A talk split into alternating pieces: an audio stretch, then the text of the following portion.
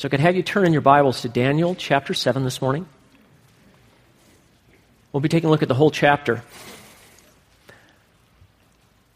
So I don't know about you, but when, when you were in grade school, the thing that I always looked forward to in the future was summer. That was the big deal to me. You know, I wanted to get away from that slavery of the classroom, the, the tests and the papers and all that stuff, and I wanted to play all summer long. And I couldn't wait for that turning of the corner, that last bell on the last day, and I was free. Well, right now in Daniel, we're doing a shift, and we're going to look with anticipation to future events. The first six chapters of Daniel's, chapters 1 through 6, are written in what we call historical narrative. They're stories about events that actually happened in Daniel's life, and they're in Babylon, and how evil men tried to hurt Daniel and his friends, the people of Israel, but God came to the rescue. Now, in chapters 7 through 12, it's apocalyptic literature. It's a, it's a different way to write. And apocalyptic literature is where God gives a vision to someone and then they write it down for God's people to read for instruction. And that's what we see here with Daniel. We're going to find here in Daniel chapter 7 that it's closely related to Daniel chapter 2. And if you remember in Daniel chapter 2, Nebuchadnezzar had a dream of a statue. And that statue had different parts of metal, and each part on that statue represented a kingdom. If you remember, the head of gold was Nebuchadnezzar in the Babylonian kingdom. And then we had the arms and the breast of silver, and that represented the Medes and the Persians. Then you had the waist area, which was bronze, and that represented Greece and Alexander the Great. And then you had the legs of iron, and that represented Rome, and then the feet of iron and clay, which represented other kingdoms that would come after Rome. Well, we're going to see here in Daniel chapter 7 that there's going to be another vision. And in that vision, there's going to be these beasts, but they're going to re- also represent these same kingdoms. And we're going to talk that through. But one thing that this that's happening here in Daniel when this was written is Daniel and the people of Israel that were taken into captivity have been, if you will, in Babylon for about 50 years now. And I think they're beginning to wonder is God ever going to release us? because world events were swirling. Belshazzar is going to be king, and Daniel's beginning to wonder is who's in control here? I mean, is God in control? And isn't that what's happening today? So many things are happening in this world, and we begin to question, even as God's people, who's in control? I mean, who's steering this ship? Well, we're going to find out from this section today that God is truly in control. So we're going to take this in sections. Daniel 7, verses 1 through 8. Let's read it together. It says, In the first year of Belshazzar, king of Babylon, Daniel saw a dream and visions in his mind as he lay on his bed. And he wrote the dream down and he related the following summary of it. Daniel said, I was looking in my vision by night, and behold, the four winds of heaven were stirring up the great sea. And four great beasts were coming up from the sea, different from one another. And the first was like a lion, and it had wings of an eagle. And it kept looking until the wings were plucked, and it was lifted up from the ground and made to stand on two feet like a man. A human mind was also given to it. And behold, another beast, a second one, resembling a bear, and it was raised up on one side. Three ribs were in its mouth, between its teeth, and thus they said to it, Arise, devour much meat. After this I kept looking, and behold, another one like a leopard which was on its back, four wings of a bird, and the beast also had four heads, and dominion was given to it. And after this I kept looking in the night visions, and behold, a fourth beast, dreadful and terrifying, and extremely strong. And it had large iron teeth, and it devoured and crushed and trampled down the remainder with its feet. And it was different from all the beasts that were before it, and it had ten horns. And while I was contemplating the horns, behold, another horn, a little one came up from among them. And the three of the first horns were pulled out by the roots before it. And behold, this horn possessed eyes like the eyes of a man, and a mouth uttering great boasts. And what we'll first see from this section here is that we know that God's in control because he has predetermined what human kingdoms will rule on this earth. We need to understand that God is sovereign. And the time and the expanse of nations are in God's hands. God is not inactive, He's active in the process of placing kingdoms in this world. Now, it says here in the first year of Belshazzar, king of Babylon, Daniel has this vision.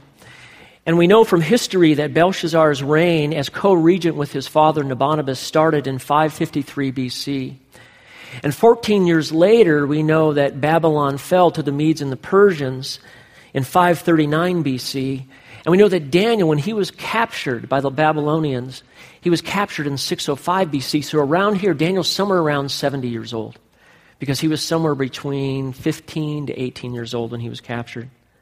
And when Nebuchadnezzar died and Belshazzar took over, Babylon started a great slide.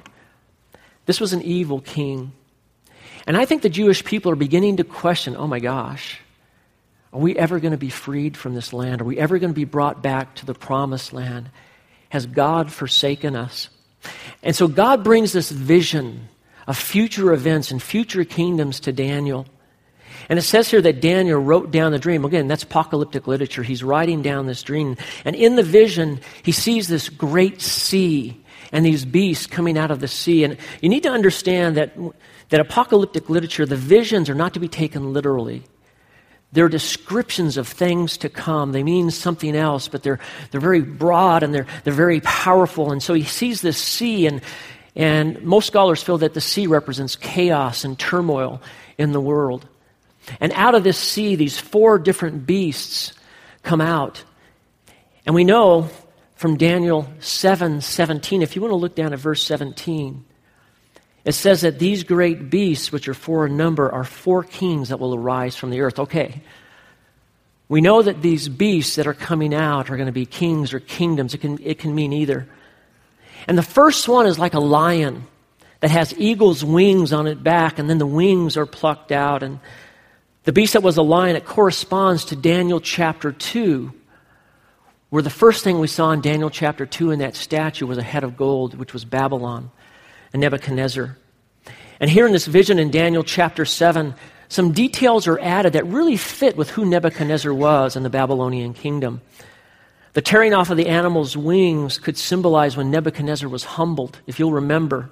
He was brought low in Daniel chapter 4, and he literally lost his mind and became like an animal and ate grass for seven years. And then it says that this beast was given the mind of a man. This is a re- restoration when Nebuchadnezzar got his mind back and his sanity, and it stood on two feet. I think this is a great symbol for Nebuchadnezzar. It's interesting to note that Nebuchadnezzar actually made two gigantic statues out of pure gold of a lion. And they were like guarding the gates, the main entrance into Babylon. And when you walked in, there was like a portico. It was these walls, and they had these plaster lions all over them. A lion represents Babylon and Nebuchadnezzar. We need to remember that God is active in determining the kingdoms of the earth. As a matter of fact, this is one of the main themes of the whole book of Daniel. In Daniel chapter 2, verse 37, Daniel said this He said, You, O King Nebuchadnezzar, are the King of kings, to whom the God of heaven has given the kingdom. Church, the world's going crazy. It is nuts. I mean, we got the Ebola deal. We got ISIS going crazy. We had a shooting this last week, and it looks like things are out of control. But God is in control. And He's the one in charge of putting people in rule or taking them out of rule, of establishing kingdoms or breaking down kingdoms. Paul the Apostle put it like this in Romans chapter 13, verse 1. He said, Every person is to be in subjection to governing authorities, for there is no authority except from God, and those which exist are established by God.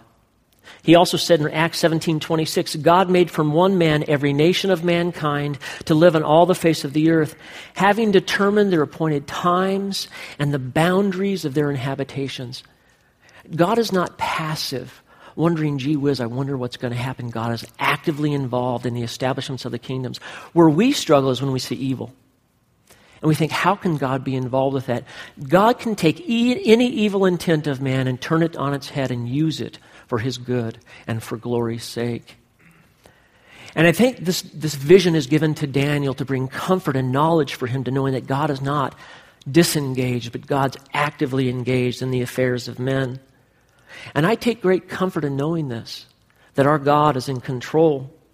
So the ver- first beast is like this lion that has wings plucked out. The second beast, it looks like a bear and it has three ribs in its mouth, Verse 5 says, Behold, another beast, the second one resembling a bear, and it's raised up on one side, and it has these three ribs. And we know in Daniel chapter 2 that the second kingdom, the one of silver, which was the arms and the breast, that was the Medes and the Persians.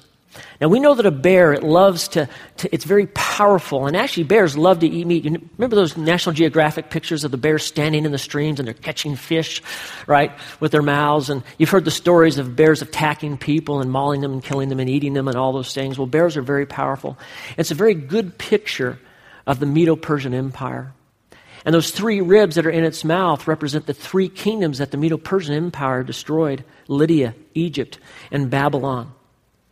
Babylon was the, the lion. Medo Persian is the bear. And then you see the third beast. It's like a leopard that had wings of a bird. In verse 6, it says that there was a leopard that had uh, on its back four wings of a bird, and it says that it had four heads, and a dominion was given to it. Well, there's no better animal to represent Alexander the Great and, and, the, and Greece than a leopard. Because Alexander the Great conquered all the nations of that known world very quickly. Within 12 years, total victory. And that those wings on the back of that leopard represent speed and power. It's a very powerful animal. And it's a great representation of Alexander the Great. Alexander the Great, his kingdom extended from the eastern Mediterranean in the west all the way to India in the east. And then Alexander in 324 BC, he returned to Babylon and he visited the tomb of Cyrus the king. And he wanted to rebuild Babylon, but within a year he died. And that fulfilled the prophecy in Jeremiah that said that the city would never be fully rebuilt. This is helpful for us, guys, because we have already seen three kingdoms have come to pass. Now remember, Daniel, this is all future. He doesn't he hasn't seen any of it. But we have. God is in control. These things have already happened. These three kingdoms have already been established, have already come to pass, and then we come, if you will, to this fourth beast. Another interesting thing about Alexander the Great, when he died, there were four generals that took over and established four sections of his kingdom that represented by the four heads. But then you see this fourth beast in verses 7 and 8.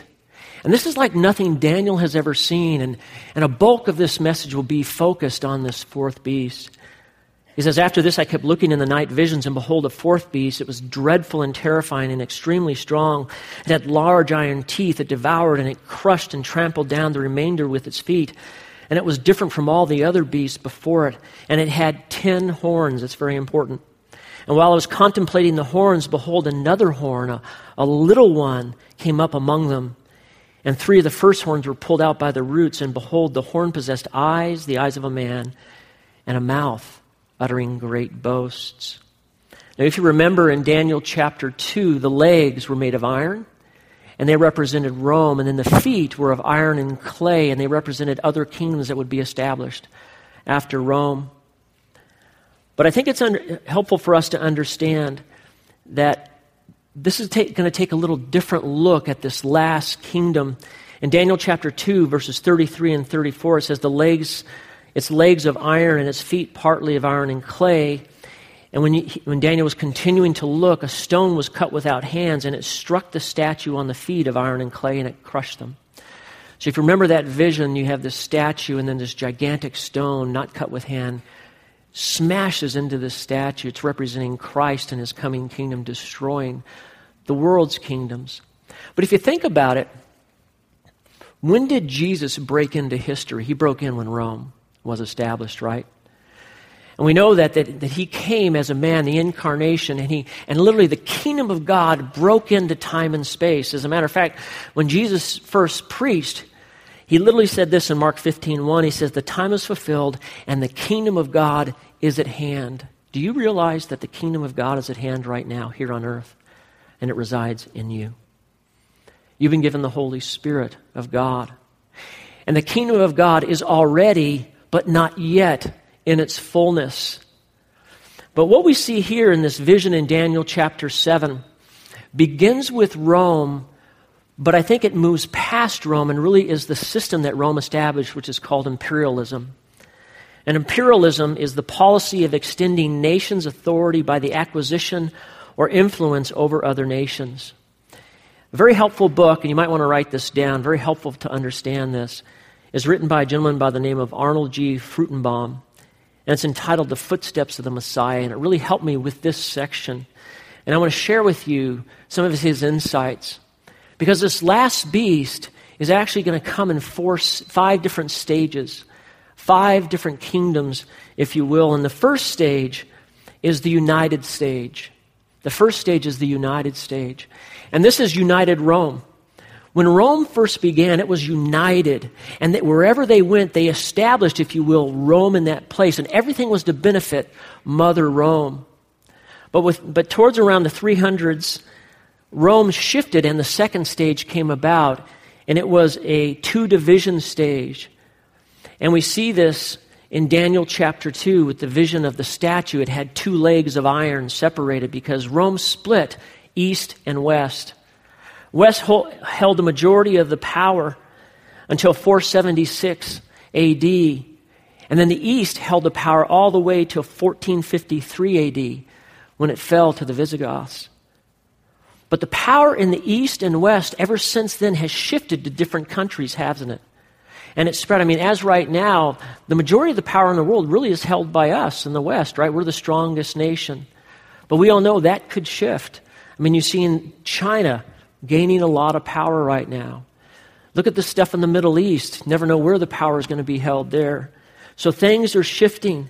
So we see with Rome, there were two stages that we've already seen in history. You had the united stage and you had the two division stage. But there's going to be a third stage that hasn't happened yet, and this is going to be a one world government stage. If you look down at Daniel chapter 7, verse 23, it says that this fourth beast will be a fourth kingdom on earth, which will be different from all the other kingdoms, and will devour the whole earth and tread it down and crush it. Well, we know that can't be Rome because Rome didn't devour the whole earth. It devoured a section of the planet, but it didn't devour the whole earth. But this coming one world government, we could call it a new world order. You hear that word tossed around a lot now by different politicians. This will come about. And it's very possible that this could happen in our lifetime. I mean, everything is set up right now where it's possible. Everything's internet, right? We have access to instant banking, instant funds. Governments now are connecting like never before. You have a united European Union. You have all these things taking place where this one world government's very possible. So that's the third stage, a one world government stage. Then there's a fourth stage. This is known as the 10 division stage, and it's found both in Daniel chapter 2 and in Daniel chapter 7. Look at Daniel chapter 7, verse 7. It says, After this I kept looking in the night visions, and behold, a fourth beast. It was dreadful and terrifying. It was extremely strong. It had large iron teeth. It devoured and crushed and trampled down the remainder with its feet. And it was different from all the other beasts that were before it. And it says, And it had ten horns. These ten horns, they represent ten different kings or kingdoms. And so there's going to be this one world government, for, but out of that will spring ten different rulers, if you will, that will kind of oversee the world affairs. And they will have power for a time, but out of them will come the last stage. And that last stage will be the Antichrist stage. This is a future event where the, this, these ten kingdoms, if you will, there'll be one that comes out of them that will take power. Look at verse 8. It says, While I was contemplating the horns, now the horns are the ten kingdoms, another horn, a little one, came up from among them, and three of the first horns they were pulled out by the roots before it. And behold, the horns possessed eyes like the eyes of a man, and uttered great boasts. So out of this ten kingdom stage will come the final stage on earth, and we'll call it the Antichrist stage. You'll have someone who, when he comes, he's going to destroy three of the kingdoms. They're going to fall. And then the other seven will be in subjection to him, and then they'll rule the earth under his reign. But one thing's very important here. It says here that he uttered a great boast. This is a man who hates God. He blasphemes God, and he will blaspheme God's people. You see it in four different verses. Look at verse 8. It said, This horn possessed eyes like a man, uttering great boasts. In verse 11, it says, Then I kept looking because the sound of boastful words which the horn was speaking. In verse 20, it says that that horn which had eyes and a mouth uttering great boasts. And in verse 25, it says, He will speak out against the Most High. This man is against God, and he's against God's people. And he, he will do everything he can to stop the work of God. With all this being said, one thing became very clear to me as I looked at this God rules history. God already knows the events that will take place. And God is the one giving this vision to Daniel. Why? So his people will know. That we can know that things aren't out of control, but God is in control. And even things look really bad and crazy, crazy, crazy. God has not stepped off the throne, even when things look dire. And empires are going to come and empires are going to go. But our God does not move. And He has a purpose within it, and He will use it. And you can take great comfort, even those gigantic events are taking place before our eyes. There is a coming day when our King, Jesus Christ, will rule and reign. And one thing that happens in life is sometimes we see all these big events and we think, wow, where is God? But let's be honest, doesn't God sometimes peel back the veil a little bit and let us see, even in our own life, events that take place? And we say, wow, there he is. I was just talking to a brother for, in, before the service, and he was sharing with me something that God did while he was at a Home Depot. But I read a story about a Christian missionary in 1986. His name is Steve Saint. And he was traveling through Mali. And his car broke down. There's a Sahara Desert right there, and you don't want to be stranded in Mali. And so he started to freak out a little bit because he was alone. He didn't know what to do. And he saw some natives going by and he asked them if there was a church nearby that maybe he could get somebody that could help him with his car. And they brought him to this, this church. But one thing he said is that when his car broke down, he began to question God. He was frustrated and he felt like his faith was weak and he began to, to question God about his father's death. You see, his father had died 30 years earlier, and his name was Nate Saint. And Steve Saint was his son. And he had died in Ecuador. And many of us know that Jim Elliot was part of that group that were killed in Ecuador. And so this, these, these tribal people take him to this pastor, and, and this pastor's name was Nua. And he had a little mud shack as a church. And Nua began to to talk to Steve about his faith in Christ, how he became a Christian from, from being in Islam, and, and how his whole family disowned him. And even his mother tried to kill him and poison him, but God had protected his life. And so Steve asked him, Where did your courage come from? I mean, how did you learn to stand and trust God through difficult situations? And Nua said, Well, when I was a young Christian, a missionary gave me some books on other missionaries. And he said, and, and I read about these stories. He said, and my favorite one was, was about five young men who risked their lives to take the good news of the gospel to the people in the jungles of Ecuador. And the book told me that these men allowed themselves to be speared to death, even though they had guns and they could have killed them. And utterly shocked, Steve said, One of those men were my father. And Nua said, Your father? He said, Because I read that book it helped to sustain my faith when I was at my weakest point because so many were against me because I used to be Muslim, but now I was a Christian and I was able to hold on to my faith. Sometimes God will peel back the veil just enough to let us know, yes, He's on the throne. Steve Saint, he needed to be encouraged. He needed to know that God was there. And right there, he says, wow, he knew about my father. My father's death had purpose, and it strengthened him to continue on in the mission. Guys, we know that God is in control because he's predetermined what human kingdoms will rule on this earth. There's a second thing we see God's in control because he's predetermined Jesus' return and the reign on this earth. Scripture is clear Jesus is going to be crowned king, and he will reign eternally. Look at verses 9 through 14 says, I kept looking until the thrones were set up, and the Ancient of Days took his seat. And his vesture was like white as snow, and his hair on his head was pure wool, and his throne was ablaze with flames. And his wheels were burning with fire, and a river of fire was flowing and coming from before him. Thousands upon thousands were attending him, and myriads upon myriads were standing before him.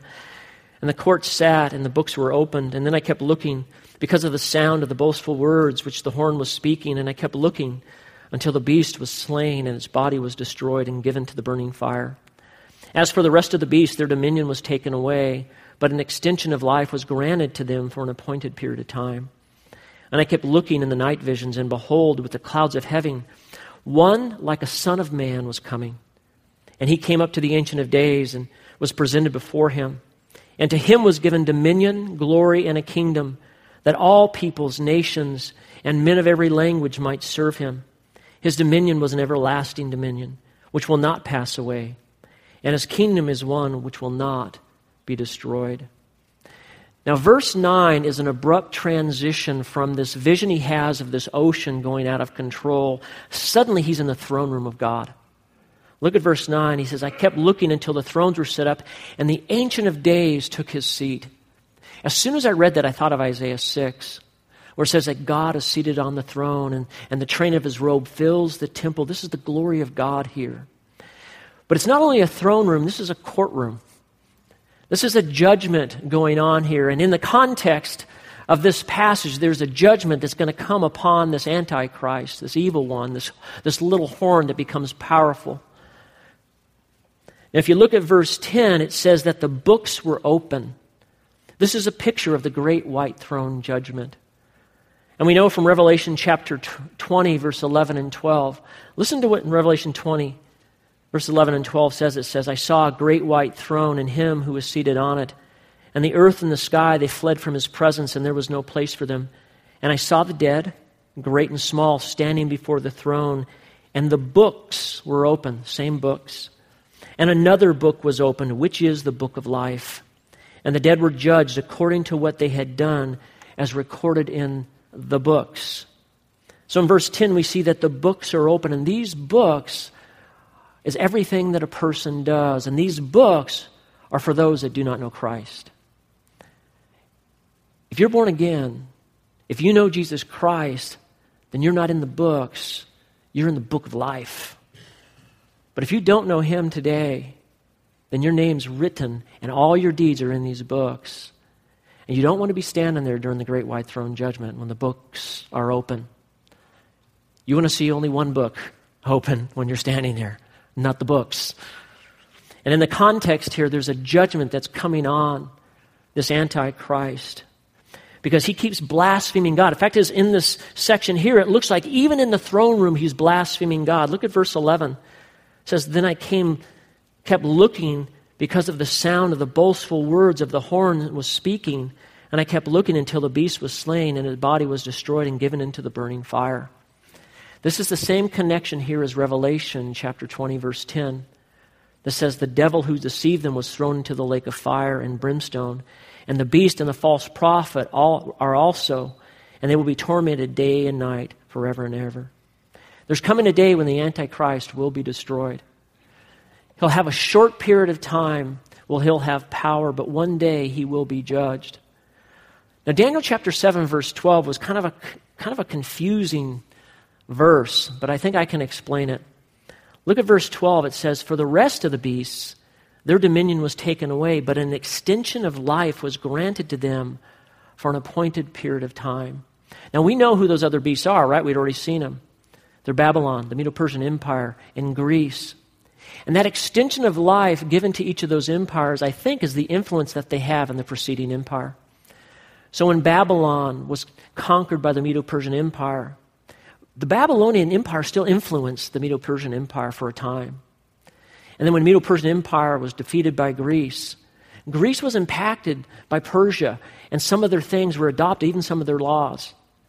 And then when Greece was conquered by Rome, we know that the main language that Rome adopted was Greek. In fact, as in Jesus' day, that was the main language. So, if you will, the influence of those empires went on for a time. That's what it means there. But a major shift happens between verse 12 and verse 13 because the scene changes. You have this courtroom of judgment, and all of, all of a sudden in verse 13, you have a celebration, a coronation of a king. This is the celebration of Jesus being made king over the world and dominion. He's given full power and full reign. Look at verses 13 and 14. Guys, this is the greatest event in all history and eternity right here. He said, I kept looking in the night visions, and behold, the clouds of heaven, one like a son of man, was coming. And he came up to the Ancient of Days and was presented before him. And to him was given dominion, glory, and a kingdom, that all peoples, nations, men of every language might serve him. And his dominion is an everlasting dominion, which will not pass away, and his kingdom one which will not be destroyed. Both the Old Testament and the New Testament point to this major event. If you remember, David, he wanted to build God a temple. But the Lord said, You can't build me a temple because you're a man of blood.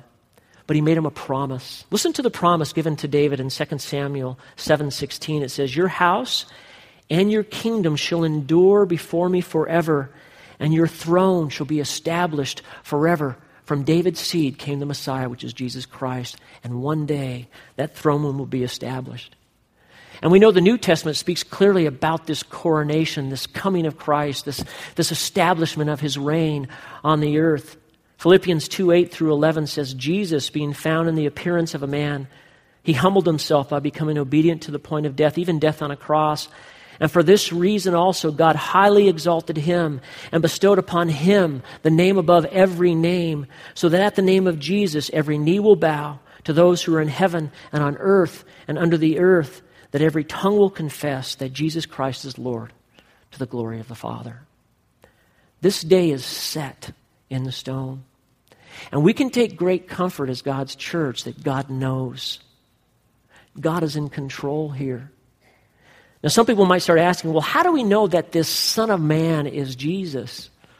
Well, understand that in the Bible, 88 different times when that name, Son of Man, is used, it's spoken of the Messiah.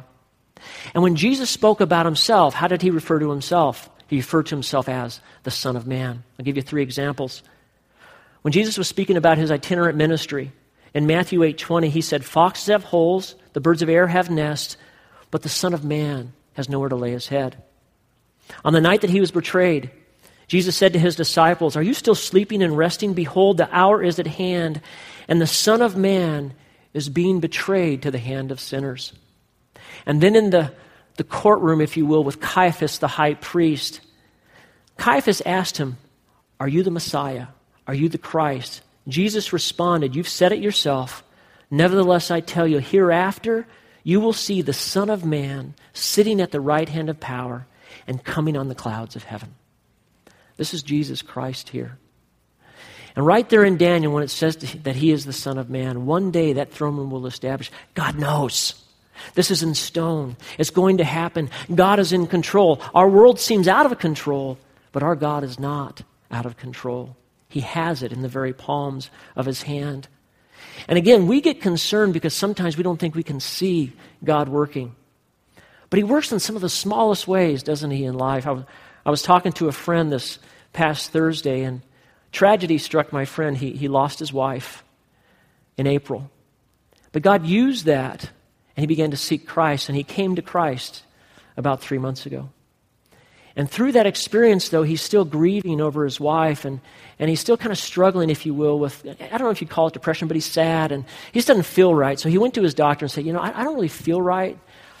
And his doctor's a wise man, so his doctor started asking him questions. Says, you know, do you have a lot of friends? And no, not really. And he said, how about hobbies? No, not a lot of hobbies. He says, you know, do you have any friends or any, any activities? He says, Well, I just became a Christian. And every week, I talk to a friend of mine. That's me. And we talk on the phone. And the doctor said, Well, well do you belong to a church? And he goes, Yeah. He goes, I just started at a church, and it's called Journey Church. And the doctor started to laugh and said, That's my church. I thought, How cool is that? And then the t- doctor started to minister to my friend and encourage him in his faith. Guys, that's God. Why? God's in control the small things and the big things. So we know that God's in control. Why? Because He's, he's predetermined the human kingdoms that will rule here on the earth.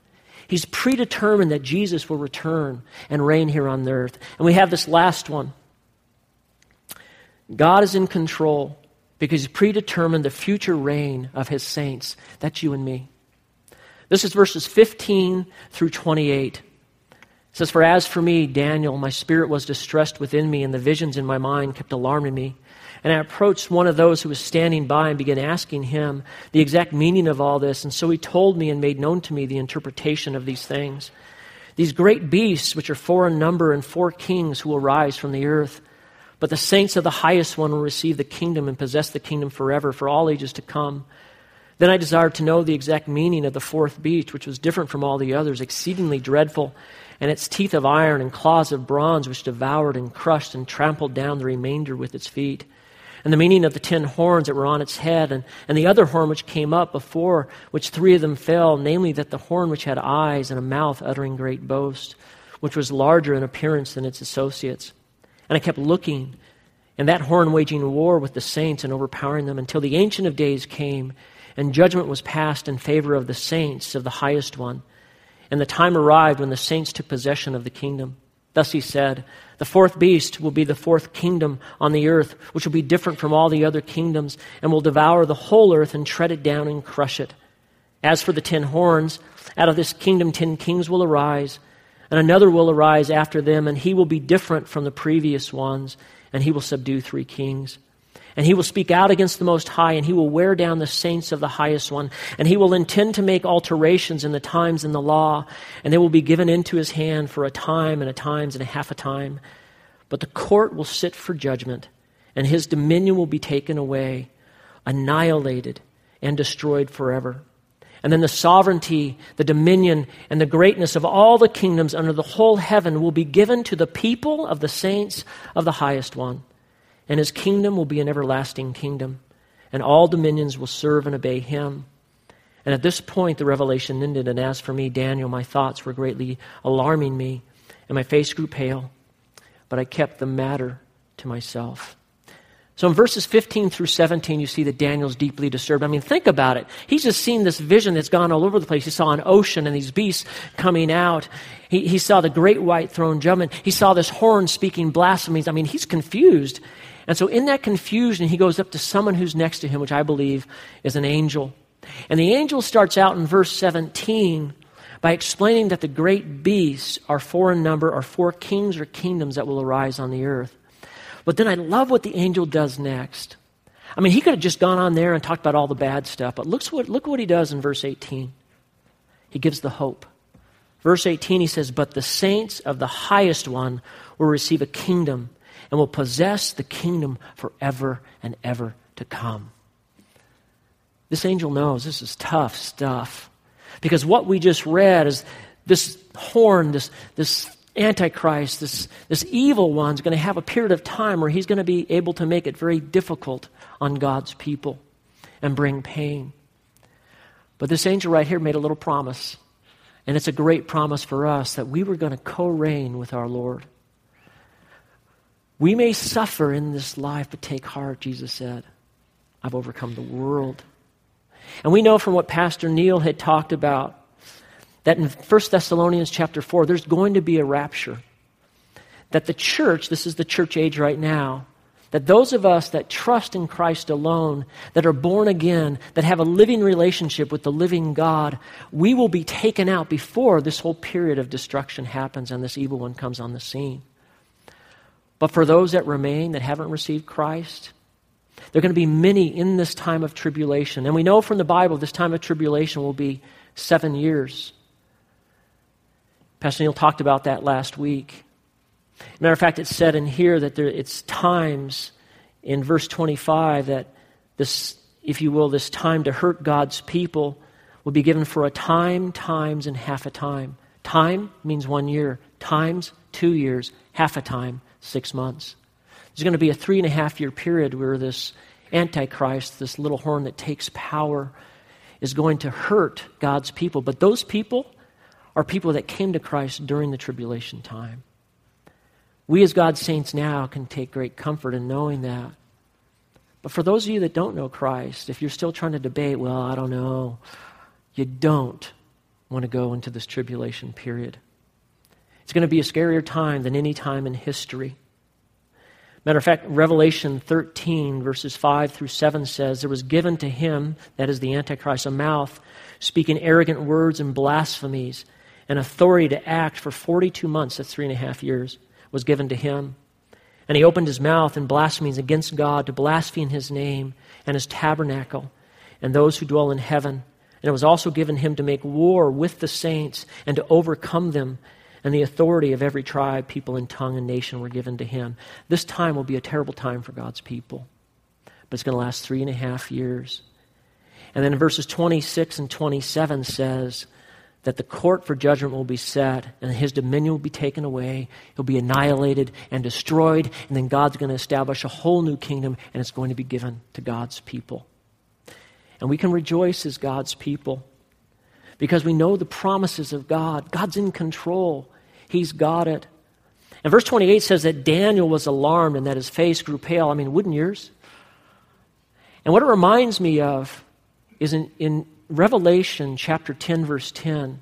When John saw the vision, it said he was given the scroll of the vision. He was told to eat it. You guys remember that? And it says when he ate it, it was sweet to taste, but it was sour in his stomach. And I think it's the same picture here. What's the sweetness? God's people will have victory. God will win. Christ will reign. That's the sweetness. What's the sourness? All those that don't know Christ will be judged. Great pain, great death, great suffering. And the question for you today, and the question for me, is God in control of your life? Is He?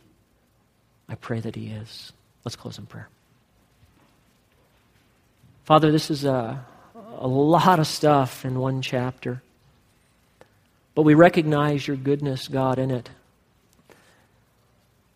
That, Lord, you established the kingdoms. Lord, you're coming back very soon, and you will reign. And Lord, we get to reign with you forever and ever. Father, we thank you that there will be a thousand year reign here on earth as we co reign with you. And we thank you, Lord, that you've established these things, that you're in total control. But Father, right now, I pray for those who are doubting. I pray for those who are scared. I pray for those that don't really know whether or not they know you, that today will be their day, that they will be established in you. And I pray this in Jesus' name. Amen. Daniel chapter 7 is written, I think, for two ways. One, hope. For God's people, this gives you great hope. Because think about all the different centuries, the craziness that's gone on in the world, the evil kings that have come into power, and, and how God's people have suffered. But it gives you hope that we know that God's in control and there's coming a day where we'll truly see Christ and reign with him. But it's also given as a warning. And the warning is this if you're in control of your own life, if you don't think that there truly is a God, and that his son, Jesus Christ, came and lived and died and rose again, then you will stand and go into this tribulation time. You will stand in judgment if you live at the time of the rapture. That's a warning for people to say, you know what, I, I need to make a decision. I need to make a turn. I need to put my faith right there in the living one, Christ. So, church, I want us to bow our heads, and this is between you and God. If you've been in doubt and you know in your heart you don't know Him, or You've been living in such a way that you're dishonoring Christ with your life. And you say, Lord, I want to honor you now. This is the prayer for you. Let's bow our heads. Father, I recognize that I have sinned against you. And I have not given Jesus the honor or the glory he deserves. I confess that I'm a sinner in need of your grace. I confess that Jesus lived the perfect life I can't live that he died for me. I believe that he rose again. And I put my faith in him. I trust that his death paid for my sins. And I will walk with him for the rest of my life. And I pray this in Jesus' name. Amen. When I think about how God's in control and how he's a lot more active than we think, I think about a man by the name of Dave Kredovitz. Dave was a guy that I used to work with. I was a checker in a grocery store during college, and he was in charge of the load crew, and we became friends. And years later, I'm talking years later, this was now about 17, 18 years ago, I was actually witnessing in an apartment complex not far from here for my church at that time. And when I was done, I was getting in my car and I hear this, Hey, Rob Miller. And I turn around and it's Dave Kravitz. Totally changed from what I remember. He's fully bald. I was like, wow, Dave Kravitz. And so we started to talk. And I just realized right then this is not by chance. God is orchestrating events for me to see him again. And so I invited him over to dinner with his fiance. Then I invited him to an Easter service. And I sat in my car and prayed with that man to receive Christ. And I always thought, that's the way God works, right? We think things are out of control, but God's in control. Give him the glory he deserves. In Jesus' name, amen.